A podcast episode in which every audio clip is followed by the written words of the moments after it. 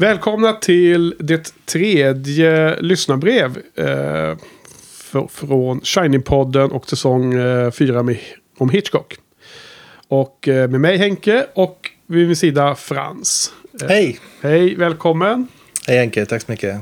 Mycket trevligt att ha dig här. Ja, trevligt att vara här. Ja, sitter och poddar i samma rum för en gångs skull.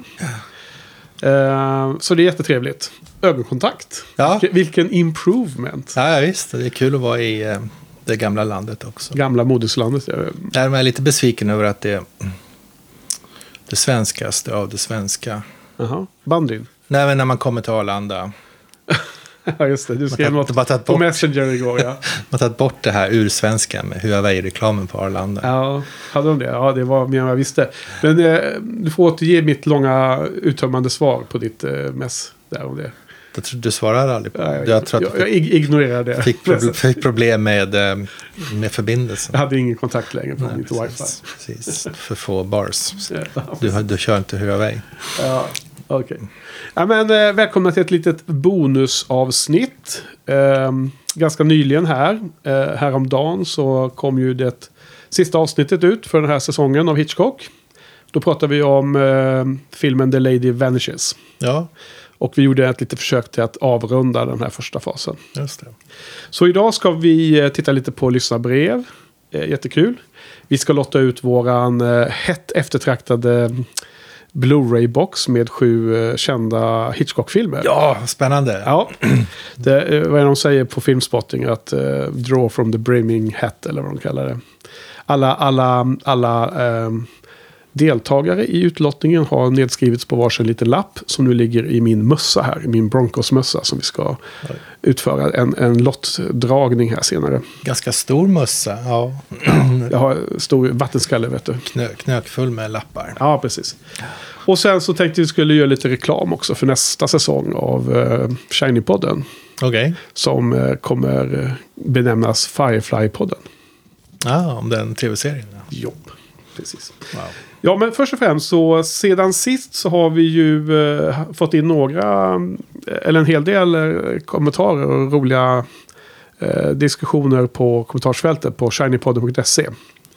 Så eh, ska vi börja beta av lite. Vi kan väl eh, gå igenom lite vad folk har skrivit om och lite kommentarer och våra funderingar på det. ja, det tycker jag. Har vi något där? Ska du få välja från listan där? Ja, det var ju en... Okej, nu kommer de kanske inte i ordning. Nej, skitsamma. Men det var ju en kommentar, eller en, eh, en diskussion som instigerades av Sofia och pratade, prat, när vi pratade om eh, den långa svepande scenen i Sabotage från Ja. Londons gator på 20-talet. Just det. Och eh, Sofia skrev att, eh, eller s- ställde frågan huruvida det här skulle vara lika intressant om det, var, om det vore i eh, dagens Sheffield eller Malmö. Ja. Jag vet inte riktigt vilken film, men det, tänker du på någon speciell film där från Sheffield? Jag kan, jag kan komma på den här Full Monty som var populär ett tag. Just det, den ja, med de här... In, var de gruvarbetare eller något liknande? Som Ja, började, jobba som manliga strippor. Ja. Ja, precis. precis. den där har jag ju sett. Värsta, värsta typen av brittisk feel film precis. Ja. Eller vet, det kan ju också vara så att, eh, att du menar Sofia Sheffield bara som ett exempel på en extremt tråkig stad. ja, men, men är det en tråkig stad? Är den känd som det? Eller? Ja, I-. England? Det är som en jobbig, tråkig industristad? Eller? Ja, en sån här gammal stålverksstad. Liksom. Som Örebro typ i Sverige? Ja, precis. Ja, eller något. precis. Okej, men ehm, ja, det kan väl... ehm, nu är inte So- Sofia här att kunna besvara detta, men man kanske kan gissa att hon bara tog det som en generisk tråkig stad. Ja, precis. Men, men för, att, för att delta i den diskussionen så tycker i alla fall jag att det kan vara väldigt... Det är något som jag tycker är väldigt charmigt med fina, fina stadsscener. Ja, Tänker på det som vi refererar till i det avsnittet från eh, Cykeltjuven, scenerna från Rom där. ja, ja. Och det ska tydligen finnas någon ny film nu som inte jag har sett. Som jag tappat namnet på. Som har, eh, också är känd för att ha väldigt fina scener från just Rom. Aha. Tyvärr, tyvärr försvann namnet Alltså, mitt... det finns ju en väldigt omtalad film i, i år. Som heter Roma. Ja, men det är nog den va? Men, men, men, men, men, men den utspelas ju i Mexiko. Ja, nej, då är det inte den. Men den är väldigt vackert filmad och den är väldigt spektakulärt filmad och i svartvitt. Ja, okej, är det nej, inte så att du har hört om den och sen har gjort en, en misskoppling? Nej, jag, jag trodde nog att den inte var en helt ny från i år. Aha, utan att det kanske var typ 2000, 2, 200 någonting. Okej, de senaste 20 åren. Men eh, en film från Rom. Ja, precis. Och som ska vara känd. Jag, jag har för mig att det var ett ord i titeln. Typ... Eh, Eh, Det finns ju någon eh, som handlar om maffian som kom för några år sedan. Som var ganska snyggt filmad. Men det var mest natt... Eh, alltså... mm, Ja, snyggt foto. Det var inte för att Rom framhävdes som, som en karaktär i filmen direkt. ja, nej precis. Men, men sen tycker jag också att eh, bara gå in på YouTube och titta på sådana här eh, svepande Ja. filmer som sveper över, över städer timme ut och timme in. Ja. Och hypnotiskt. Ja, okej. Ja, nej, men det var ju kul. För, för Carl också, ger sig också in i den här diskussionen lite. Och, och um, tycker också att det finns eh, värde i Eh, att, att ha filmat från olika eh, städer. Och få fram, som jag då gissar att Carl menar, få fram olika karaktärer i städerna. Och vad han nämnde var Stockholm och eh, Malmö och allt vad det är. Ja, flickan i spindelväven.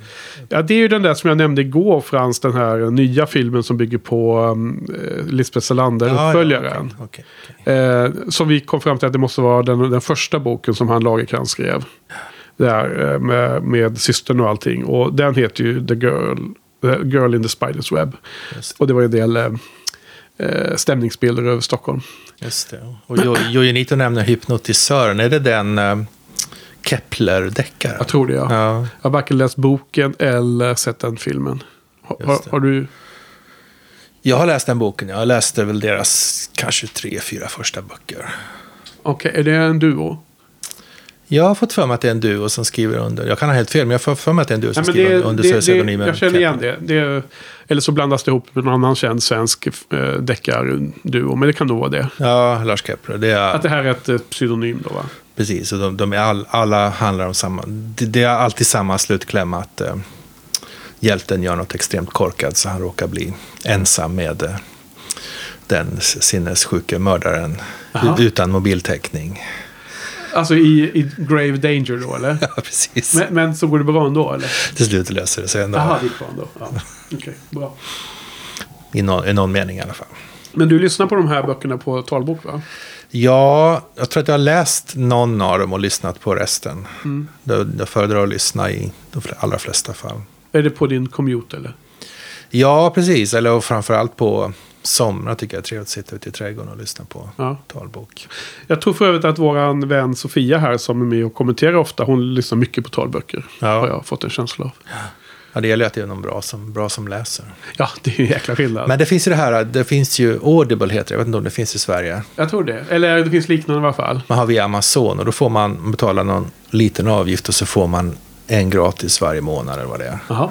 Men om man inte gillar den så kan man bara lämna tillbaka den och börja Jaha. på någon annan istället. Alltså det är en eh, subscription till att börja med. Ja, och eh, volymen är en bok.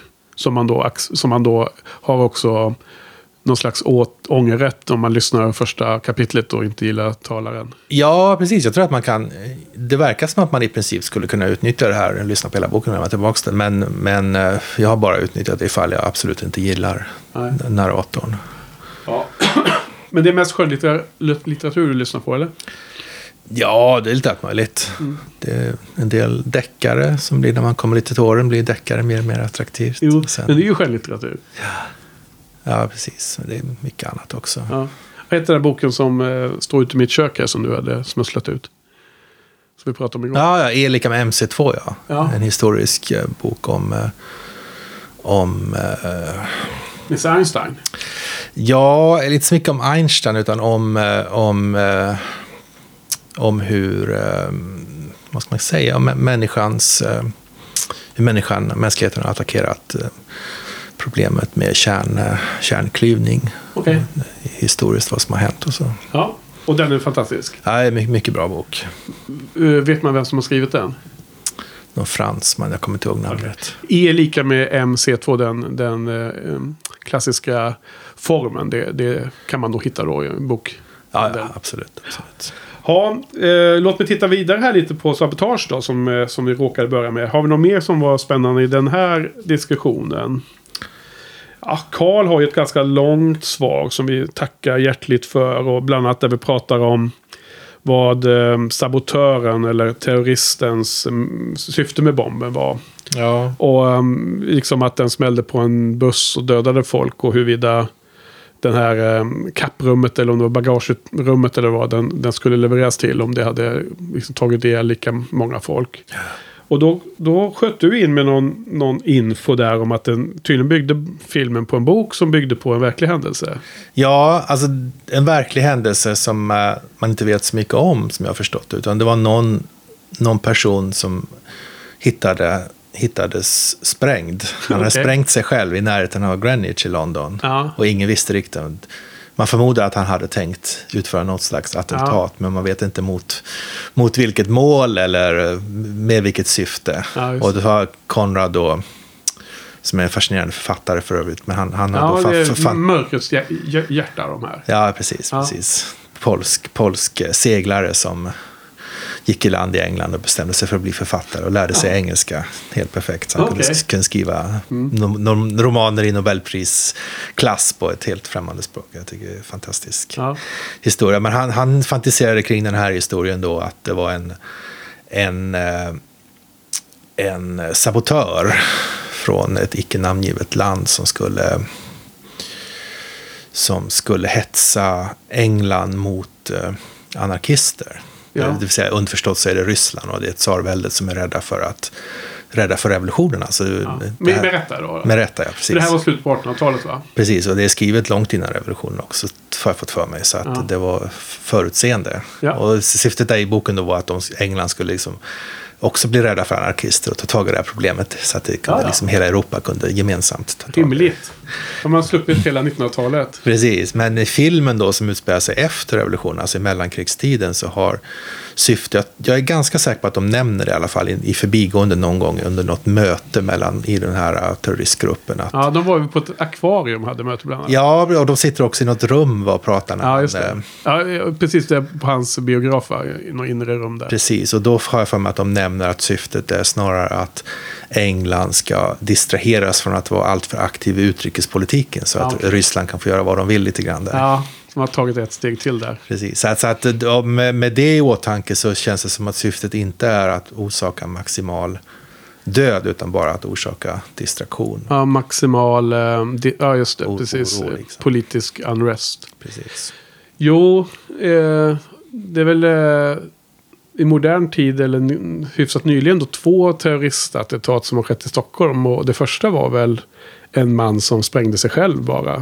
eh, nära Drottninggatan. Eller en, en, Var det den vid Åhléns nej, alltså den, det, det större terroristattentatet var ju någon som tog en lastbil och Just bara plöj, plöjde ner folk i, på Drottninggatan och kraschade in i Åhléns och skulle väl försöka spränga sig och allt sen. Men det gick inte.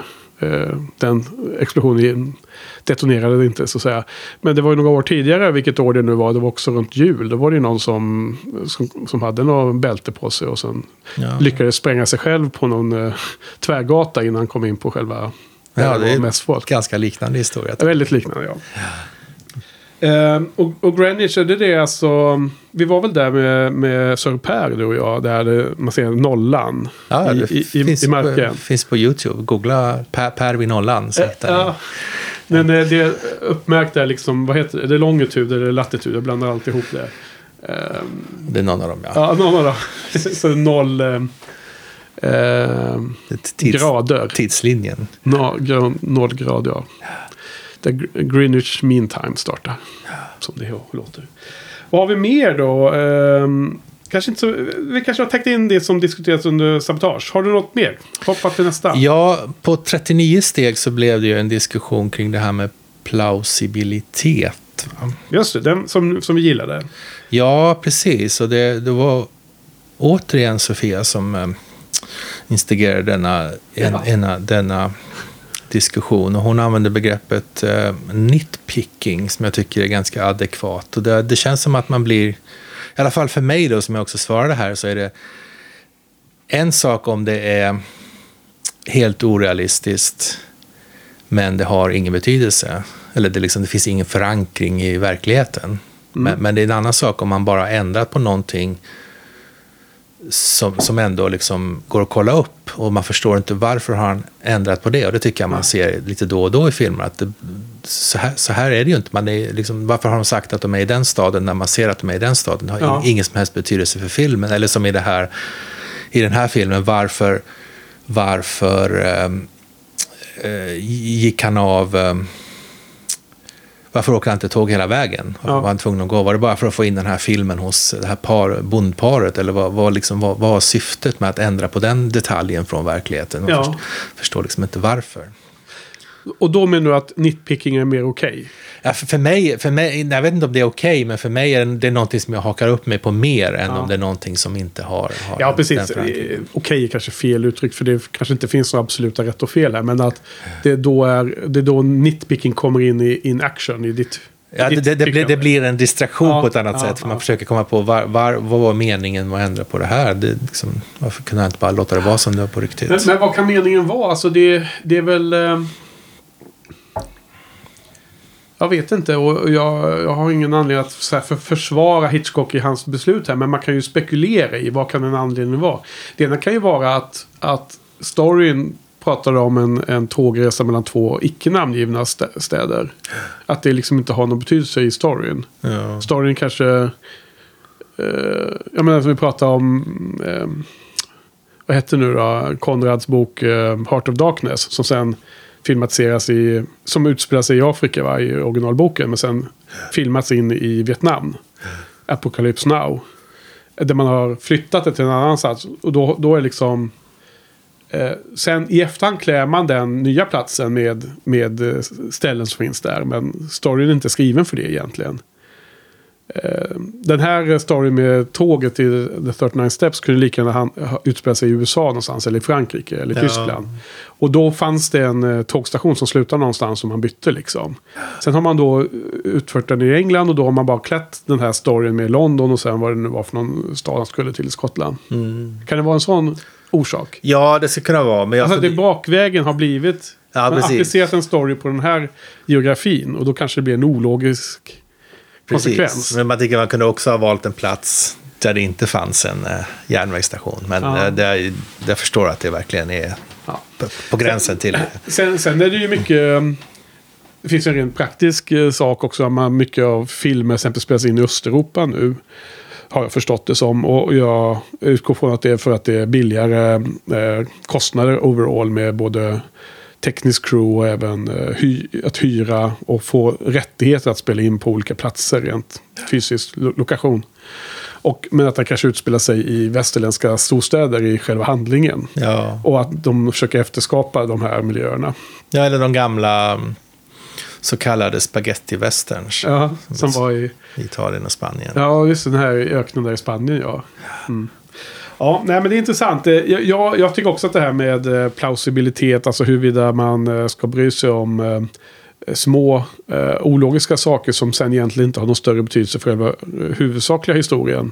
Och det som Sofia kallar för nitpicking. Jag tycker det, det är ett intressant ämne liksom. Ja, och i den, i den sista filmen här för säsongen så sätts det här på sin spets där hela, hela storyn är en stort brott mot all, all rim och reson. Du menar Lady Vanishes? Ja, precis. Eh, Den här kommentaren om att de bara kunde, eftersom de redan kunde ringa till England Precis. och prata med dem så kunde de ju bara precis. förmedlat sitt kodord. Jag- jag eller vissla sin musik i telefon. Ja. Så hade det varit klart. Ja, Precis. ja, precis, nej, men ja absolut. Och det, det är lustigt och så. Och det, det skrattar ju både um, Hitchcock och Truffaut gott åt också i intervjun får man känsla av när man läser intervjuboken. Ja, Eh, men men alltså, jag tycker det är en intressant eh, sak att fundera på. För att man finner sig själv att fastna i det ibland. Och, och Sofia eh, säger också att hon, eh, eller hon erkänner det här till och med, tror jag det står. Ehm, eller kanske inte använder det ordet. Men hon är en sådan person som kan fastna på saker och ting, skriver hon. Och det, och det tror jag att man kan göra lite till, till, till, eh, till ja, var, var och en kan nog hamna i det. Intressant att, att eh, fundera på därmed. ja. Mm. Så. Något annat då här på um, The 39 Steps. Jo men uh, Joinito, Johan, han, eh, han, eh, det var ju lustigt för det här var den första filmen av dem vi hade gått igenom. som han hade sett. Ja, vad Eh. kul. Och det, det känns väl som att det skulle kunna vara något som gäller för ganska många. Ja. I och med att det är en film som alltid gick på tv när vi var barn. Ja, just det. Och det var ju någonting som Karl också kommenterade. Och du och han kunde mötas i att ha denna erfarenhet som jag ibland eh, känner mig frågande inför. Ja, det tycker jag var väldigt skönt. Tack Karl. För att det, är ju som någon sån där när man... Vad, man, vad, vad kan man kalla den upplevelsen? När, när, när någon, man vet att man har sett något eller vet att någonting har hänt men ingen annan vill kännas vid det. Ja. Som, som i The Lady Vanishes. Ja. Så, så har det varit lite grann för mig. Det här. Det är ingen som vill kännas vid att det fanns de här, alla de här gamla svartvita filmerna som gick på tv om och om igen när man var liten. Men det är skönt att ha fått det bekräftat nu. Att Ja. det, känns lite grann som när hon fick det bekräftat i film Lady Vanishes. Att, Ja. att det verkligen hade funnits en dam där. Skönt att Karl kunde komma till din undsättning. Jag tror också att du tackade med utropstecken och allting i, i, i kommentarerna här. Så det var ju härligt att, att eh, få stöd i den. Nej, eh, eh, åter till Joey Nito så har han tydligen kört ett eh, Hitchcock-projekt på sin blogg. Så Ja. att, eh, vi, vi, vi får eh, länka till det också i show notes, den här lilla lyssnar, lyssnarbrevet. Precis. Ehm, och jag, jag tror att han nämnde det också i samband med eh, The Man Who Knew Too Much. Då, då. Även om det då var den, eh, den senare versionen som han hade täckt in. Den amerikanska från 50-talet. Eh, och sen är han inne och pratar lite om vad det är för genre på de här, båda de här filmerna. Att han, han tycker att det är en mix mellan humor och spänning som kan upplevas lite klämkäck tror jag är det uttrycket som används. Vad tycker du om det Frans? Om, om den, eh, är, är det ett problem? eh, Eller känner du igen dig i hans beskrivning och ser du det som något intressant att diskutera? Ja, för mig är det, det är genren. Det, Det- ja, det- det, det är är det, som är Hitchcocks genre. Just det. Ja, Så om man tycker att det är ett problem så är det ju Ja. det är jobbigt. Då. Sv- Svårt. Då kanske man inte njuter så mycket av eh, hans Ja. filmer helt enkelt. Men, eh, och det, det kommer även vara så i fram, framgent nu eller? för, mig, för mig så känns det som en klockren beskrivning av Hitchcock-genren. Men det är möjligt att man kan se det på andra. Men Ja. alla, alla säger det på sitt eget sätt. Så det, Ja, det är möjligt att man kan, att jag förstorar upp eh, humorns betydelse i de här senare filmerna bara för att jag tycker att den är, är central och eh, njutbar. Men om man in, det är möjligt Ja. att man kan se dem utan att eh, fästa sig vid den också. För, för mig är den genren som beskrivs här och som du också säger som en egen genre. Den är liksom symboliseras av de där matinéfilmerna som gick på söndag eftermiddagarna på SVT hela tiden förr i tiden. Eller hur? Ja, men du vet, man såg Cary Grant och man såg James Stewart och man såg de här gamla filmerna Ja. av kändare slag. Det var ofta att de hade en sån här mix av genrer. Håller du med? Ja, ja, har jag, har jag, är jag helt ute och cyklar eller? Nej, nej, absolut. Ja, ja. Och, eh, Eh, och det, det är liksom i den frågan som Hitchcock håller på och leker också. Ja, precis. Och det, men man tänker på eh, vad som var populärt på den tiden med bröderna Marx och Danny Kaye och de här ganska... Ja, men det var ju mer det är ju renodlad humor. Ja, precis. Att det, det finns ju någonting i bakgrunden där kanske. Ja. Något, eh, något populistiskt. Eller någon, någon, eh, eh, någon, någon slags eh, tendens inom filmerna som, som folk gillar. Och som han, han verkar ju vara väldigt känslig för vad folk, folk tycker om och göra filmer så att de blir, blir populära. Men Hitchcock. Hitchcock. Ja, han är, han är liksom kommersiell på det sättet. Att han vill... Ja. ja, jag vet inte om det är relevant i den här diskussionen. Men jag låg och läste intervjuboken då inför kommande... Eh, nästa fas. Kommande filmer. Att... Eh, Truffaut menar på att det är när Hitchcock lämnade England och åkte över till Hollywood. Vilket som var 39. Att då vid den tiden så var det bara två namn som verkligen hade lyckats och var stora från engelsk filmindustri. Okej. Och han var ganska kritisk till och med, Truffaut, över engelsk filmindustri. Tyckte att den var ganska dålig. Så det är Hitchcock och Chaplin? Ja, Hitch, Hitchcock och Chaplin. Och, eh, exakt, det fångade du snabbt. Men det, är- det är väl kanske lätt att tänka ut även. Eh, ja, det, är- det, det är inte ett orimligt uttalande menar jag av, av eh, Truffaut. Men då är ju Hitch, vad säger jag, Chaplin är ju mer humor och slash eh, drama. Medan eh, Hitchcock har mer en del humor slash spänning. De har liksom lite olika föreningar. Men båda har humor i sig i någon mening. Ja. Eller hur? Nej, han, han var väldigt kritisk mot engelsk eh, eh, filmindustri. Och, och först förstod inte Hitch- Hitchcock alls vad han menade. Men sen så höll han med och så och tyckte att eh, han utvecklade Hitchcock och sa att den var, filmindustrin på den tiden var mest till för liksom the common people. Det ansågs extremt eh, ovärdigt och fult från de liksom fina folket i England. Jag antar att de ville gå på teater istället. Ja, precis. Men det var, är, det, är det speciellt för England? Är det inte? Ja, enligt uh, Truffaut så var det liksom en stor skillnad på hur filmen gjordes i USA och, och hur, Ah, okej. hur, hur, hur eh, vad som genomsyrade bransch, alltså den, den eh, industrin. Ja. Och att han, för hans eh, spaning om man kallar det så, som Truffaut hade var ju att Hitchcock var en typisk amerikansk. Han, han passade in bättre i det amerikanska Ja, ja, systemet okej. och i den stilen av film man gjorde. Att han, han, han ifrågasatte en som Hitchcock skulle kunna ha blivit så genialisk som han blev i Hollywood om han hade fortsatt bara i England. Han hade blivit ned, nedtryckt av det systemet. Vi kommer ju att märka det som en, bara en jättekort teaser för nästa, Säsong. ja, eller näst, nästa säsong då. Så kommer vi mär- Sista säsongen. Sist, ja, alltså nästa Hitchcock-säsong. Ja, nästa Hitchcock. Ja, nästa. Precis, kommer vi, ju- vi kommer ju att märka det brottet från den engelska Ja. filmmakeriet till det amerikanska väldigt, väldigt tydligt i de första avsnitten Ah, där. spännande. En, en fram, framtidstease. Precis. Eller ja, en tease är väl alltid framåtriktad. Men hur var det i Frankrike? Var det mer högkultur där då på film?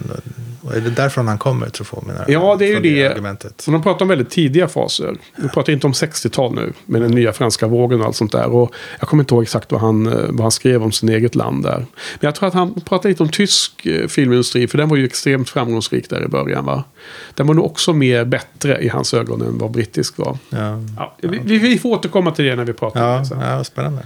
Ehm, ja, men då har vi täckt in lite kommentarer från de 39 stegen-filmen. Har vi något mer?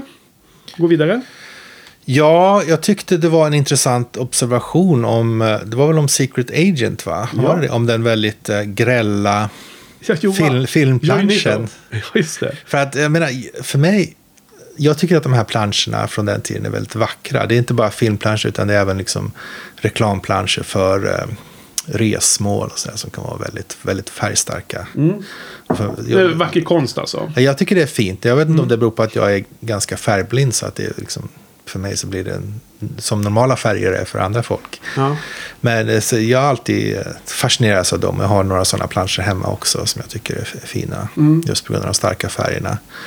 Och jag har känslan att det ligger i tiden, att det var på den tiden var det väldigt starka färger, även, även inom konsten. Ja, det, det vet inte jag så mycket. Jag är inte alls kunnig på konst eh, på det sättet. Men jag kan åtminstone helt eh, verifiera att när man skriver blogginlägg om gamla filmer och letar reda på originalplanscher som jag gärna vill använda i, i huvudet på min, mitt blogginlägg. Då, då är det den här stilen som gäller. Jag, jag, jag tycker de är festliga. Jag vet inte om jag tycker att de är... Eh, Alltså, ja, men de har en speciell stil och man har vant sig med dem. Och eh, de är bra inom... Man, man förvä- de är förväntade och, och bra liksom. Men sen moderna filmplanscher finns ju en del som är otroligt mm, snygga. Så då, på ett annorlunda sätt då. Och då kanske de här har svårt att konkurrera med det. För de är liksom lite mer naiva och lite mer eh, simpla i någon mening. Ja. Det är något avtecknat från ett foto och så är det... Det, det händer ju... Ja, det är inte riktigt samma utveckling som 50 år senare. Eller 70 år senare eller vad det är. Nej, 80 just år. 90 år. Ja, det, var, det var ju Anita som gjorde den observationen. Ja, ja, ja. Nej, jag bara spekulerar vidare. Nej, jag, jag tror jag glömde säga det, det var bara därför. Jo, nej, jag, jag nämnde ju det alldeles nyss här. Okej. Eh, det är Johan och så. Han, han, han skriver ju också... Filmen hette på svenska då översatt var Spioner i hälarna. Ja, underbar översättning. Fånga, fånga stämningen i filmen perfekt. Secret Agent. Men, men det här grälla, vi har, ju också, vi har ju också själva noterat grällhet i filmerna när det gäller musiken vid ett flertal tillfällen. Det känns som att vi har kommenterat det. Ja, men det- Musiken är på gränsen till det absurda i sin grällhet. Den är väldigt påträngande, ja. Och det kan ju jämföras med en stark färg då i en plansch. Men eh, Det är väl samma, samma uttryckssätt, liksom, att göra någonting. Ja, det var just det, var just det jag skulle säga. Att det, det kan man väl inte riktigt jämföra med. Men du menar på att det kan vara samma? För mig, för mig är det samma, samma att uttrycka sig lite, lite starkare än förväntat. Liksom. Ja. Lite samma sak som att man såg i de tidiga filmerna att folk, eh, skådespelarna var sminkade och var väldigt, Ja, eh, just det. väldigt så här, eh, yviga i sina gester. Och då är min tolkning att de kommer...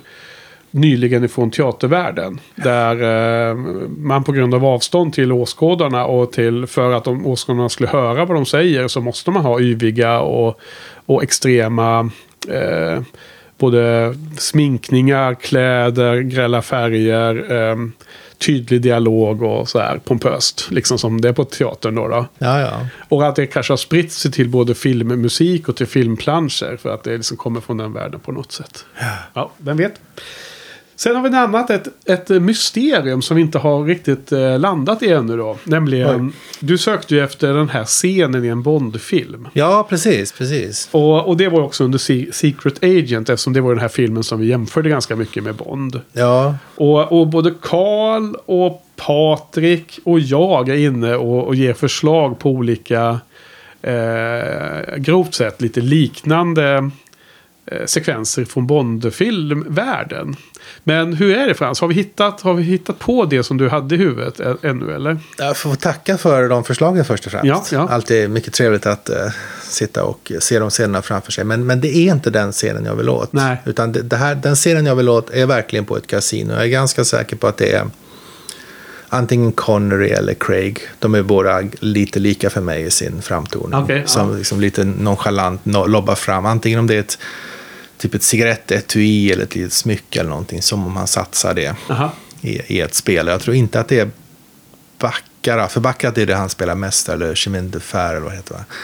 Jaha. Men, men jag tror att det är mer ett, som ett eh, mer konventionellt kasinospel. Ja, för att vi har ju fått förslag från filmen Octopussy. Vi har fått förslag från filmen Goldfinger. Eh, från Patrik. Och då helt plötsligt börjar jag tänka på en scen i, Moonraker. Men Ja. som var något helt annat och förvisso. Eh, nu när du beskriver det igen här. ehm, för det är inte så att det plingar till och jag bara direkt ser scenen. Men jag bara funderar helt plötsligt på. Kan det vara den där Never Say Never Again? Den där Sean Connery-filmen som är en remake på Åskbollen. Och som inte, Ja. som inte är en riktig Bond-film. För den gjordes inte av ehm, samma produktionsbolag. Eh, du vet, Oscarbollen-manuset blev ju... eh, äganderätten på den var ju en lång historia. En jättelång anekdot om det. där. Och Med kassettbandet i bikinibandet. I den filmen? Vadå? Det är inte där hon har kassettbandet i sin uh, bikini. bikini. Nej, jag, jag, jag pratar om behind the scenes eh, äganderättet. då. Ja, men det är väl den Äganderätten till- filmen, Never Say Never Again. Eh, Never Say Never Again är ju... Eh, eh, vad heter hon? Carrera någonting heter hon som spelar den kvinnliga va? Och eh, vad heter han som spelar...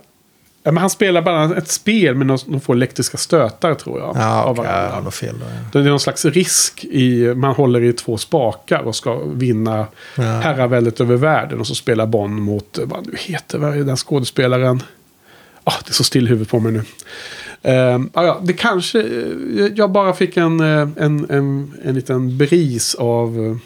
Never say never again kom in i huvudet på mig nu. Ja, men det, det, det skulle kunna förklara varför man inte kan placera det. För det är väl kanske den film, den film man inte har sett så många gånger. Ja, vi får göra en shout-out till Patrik. Han borde ha koll på det. Se om det finns något liknande i Never say never. Ja, precis. Det här måste man kunna komma till botten till. Ja, Så. kanske. Ha, ska vi ha en sista kvar då? Ska vi gå vidare snart. Ja, Har du något mer på listan där? Nu som vi Nej. skulle ta upp. jag har inte Nej, är vi det. klara nu? Jag tror det. Vad härligt. Perfekt. Bra, men du, då ska vi ta och lotta ut våran... Eh, vårt pris. Okej. Våran utlottning här av eh, en DVD-box. Nej, en Blu-ray-box är det ju. Okej. Volym 1. Med sju eller åtta, kommer inte ihåg. Sju tror jag det var. Eh, kända eh, Hitchcock-filmer. Wow. Senare i karriären. Så att jag tar här nu och tar min eh, till bredden fyllda mössa med lotter. Så får du röra runt lite i den och sen får du dra en. Ja, jag vet, man måste hålla Vänta, den. ska jag hålla den så Nej, får du... man, håller, man håller den ovanför ansiktet så. Jag har sett på tv. Aha, okej. Ja, men, men, Ja, jag får läsa upp. ja, så blandar man om så här så att man Ja. inte kan ha någon som helst information från tidigare. Nej, så. Där har vi lapp nu. Nu är det här. Ska jag ha en trumvirvel här? Ja, nära micken. Ja, usch, inte så. Okej, vinnare blev Patrik i Göteborg. Ja, grattis Patrik. Grattis! Ja. Tror till och med att det är en av våra kära som har kommenterat. Ja, just Desto det. bättre. Ja, precis. Vad härligt. Jät- Jättekul. Va, Ja. Vad är Patriks favoritfilm? Har han sagt det? Nej, det har nog inte kommit med och vi har varit dåliga på att följa upp det också. Jag tror att någon här, tror att de fick in... Var det, vem var det som hade the, the Lady Vanishes som favorit? Vad är Karl eller? Var det, kan det ha varit Karl, ja. Ja. Mm. Det. Okej, vad, men vad, vad bra. Då ska vi eh, eh, beställa personlig leverans av denna eh, dyrgrip till Patrik Göteborg. Det, Ja. det får bli med eh, kurir. X2000. Och... Kurir skåkar ni. Ja, men du, vad trevligt. Vi är snart eh, klara med det här. Och eh, därmed så är ju den här första fasen av Hitchcock eh, eh, gjord. Och vi har ju eh, täckt in jäkla massa filmer som var otroligt okända för mig. Och som jag gissar också för ganska många av lyssnarna. Ja. Så att de kommande faserna då som börjar här eh, med eh, film... Den första är då Jamaica In. Och sen andra filmer är då Rebecca. Eh, två filmer som är byggda på bokförlaga av, vad heter hon, Daphne?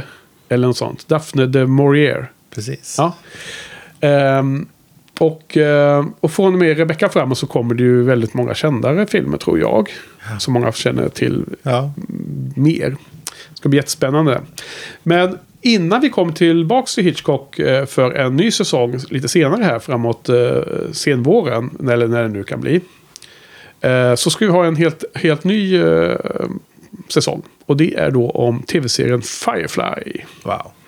Så det blir en, ett, åters, ett kärt återseende med gamla Buffy-podden Johan och jag. Som kör vidare på ännu en Joss Whedon-serie. Och du känner ju till Firefly väl? Har sett detta många gånger. Sett det några gånger. Ja. Någon gång. Två gånger kanske. Och, men också spelat Firefly the Board Game. Ja, precis. Det är något spel. Ja, Jo, nej men det stämmer. du vet ju mycket väl vad det är. Och vi kommer ju också nämna detta lite i poddningen. Men det kommer inte vara så stor fokus på det. Men... På Eh, Firefly, eller? va? På Firefly. Poddningen ja, inte på Hitchcock. Eller? Det kommer inte vara så stort fokus på Firefly. Inte så stor fokus på brädspelet nej. Okej. okej. Utan det är tv-serien i första hand. Och så finns det ju en uppföljande film. Den har vi sett några, se- sett några gånger ihop. Du vet, Serenity. Serenity. Ja, så så är det. Så det ser vi fram emot. Och eh, då ska vi se här. Då börjar ju det då. Skulle jag ta fram ett datum också. Vi kommer ha två veckor ungefär paus här nu då. Emellan. Så att ehm, det kommer bli jan, eh, ska säga, en, två. Ja, det kommer väl bli måndagen den 14 januari som det kommer ut i luften. Perfekt. Då börjar Firefly-podden med första avsnittet. Så det är ett eh, poddavsnitt per tv-serieavsnitt.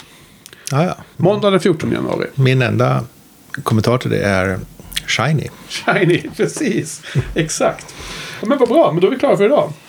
Ja. Men tack för, för oss då. Ja, tack Henrik. Ja, tack Frans. Och tack till lyssnarna. Ja. På återhörande om eh, en och en halv vecka ungefär. Och då i ett helt nytt ämne. Firefly. Bye bye.